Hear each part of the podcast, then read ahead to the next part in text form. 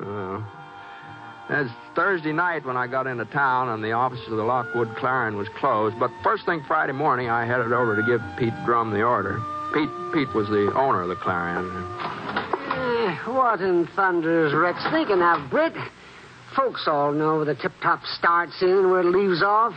Besides, I thought he had a fence around it now. He has, he has, but I guess maybe Rex feels that ain't enough. Oh, 2,000 posters just so we can see his name in print. All right, all right, I'll do 'em. But it'll cost him $15. That's my price. Fifteen dollars. Can't be done for a cent less. Paper's Hmm. expensive, Britt. Well, uh, how soon do you figure you can get at it, Pete? Oh, oh, I don't know. I got me a few more of these auction handbills to run off. And I suppose I can shift over to your order. Yeah, it's a good thing you're coming to town today. Oh? Monday, I start getting ready for next week's paper. That ties me up clear into Thursday morning. And the way things have been happening around here lately. Well, well, what do you mean, Pete? now, don't tell me that you ain't heard. No, no, can't say I have. Well, sir, Lockwood's got a brand new gunfighter. Oh, gunfighter. Just a kid, but he's faster than greased lightning. The first thing you know, Wes Singer will be just about as well known as Sam Bass or Bill Longley or any of the rest of them dead eyes. Wes Singer? Uh-huh. Two killings in less than a month. That's what has got to his credit so far. Mm-hmm. Wyatt Barker. He was the first. Wyatt and Wes got into some kind of a mix-up over to Charlie Jensen's place. Well, sir, Wes beat him to the draw and pumped four shots into Wyatt's body before it even hit the floor. You don't say. And afterwards, he just stood around there and he waited for Sheriff Hiddleman to take him in for questioning. Why, he acted like he, he didn't have a worry in the world. and as things worked out, he was right.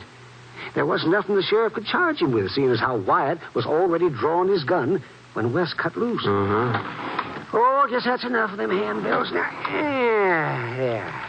Now, what happened to that paper you gave me, Fred? How's that? Will you know the wording on it for your postage? Oh, oh, oh, here it is. Right here. Yeah, thank you. Thank you. Now, let's see.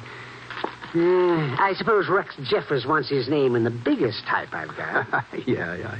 Yeah, I reckon he'd, he'd like to have it stand out good and plain. oh, yes, he would. Well, well, I guess this'll have to do. It was big enough for Lincoln's assassination. It ought to be big enough for Rex. Anyhow, like I was saying, folks just didn't know what to make of Wes Singer and the way he'd killed Wyatt Barker. They wasn't sure whether it was one of those times when a young fella just sort of flies off the handle and then settles down again afterwards. Or if Wes would take up gunslinging for a whole career. And about ten days later, they found out. Uh-huh. Yeah. It was on a Wednesday when he come riding down Main Street again. And we was all kind of curious to see how he'd behave, so uh, some of us sort of moseyed over to Charlie Johnson's place when he went inside. And we'd no more than got there before he was in a mix-up with Todd Apple. That's so. Britt, I tell you, if I hadn't seen it myself, I wouldn't have believed it. Wes outdrew Todd by almost a full second. Now, you've got to give the devil his due.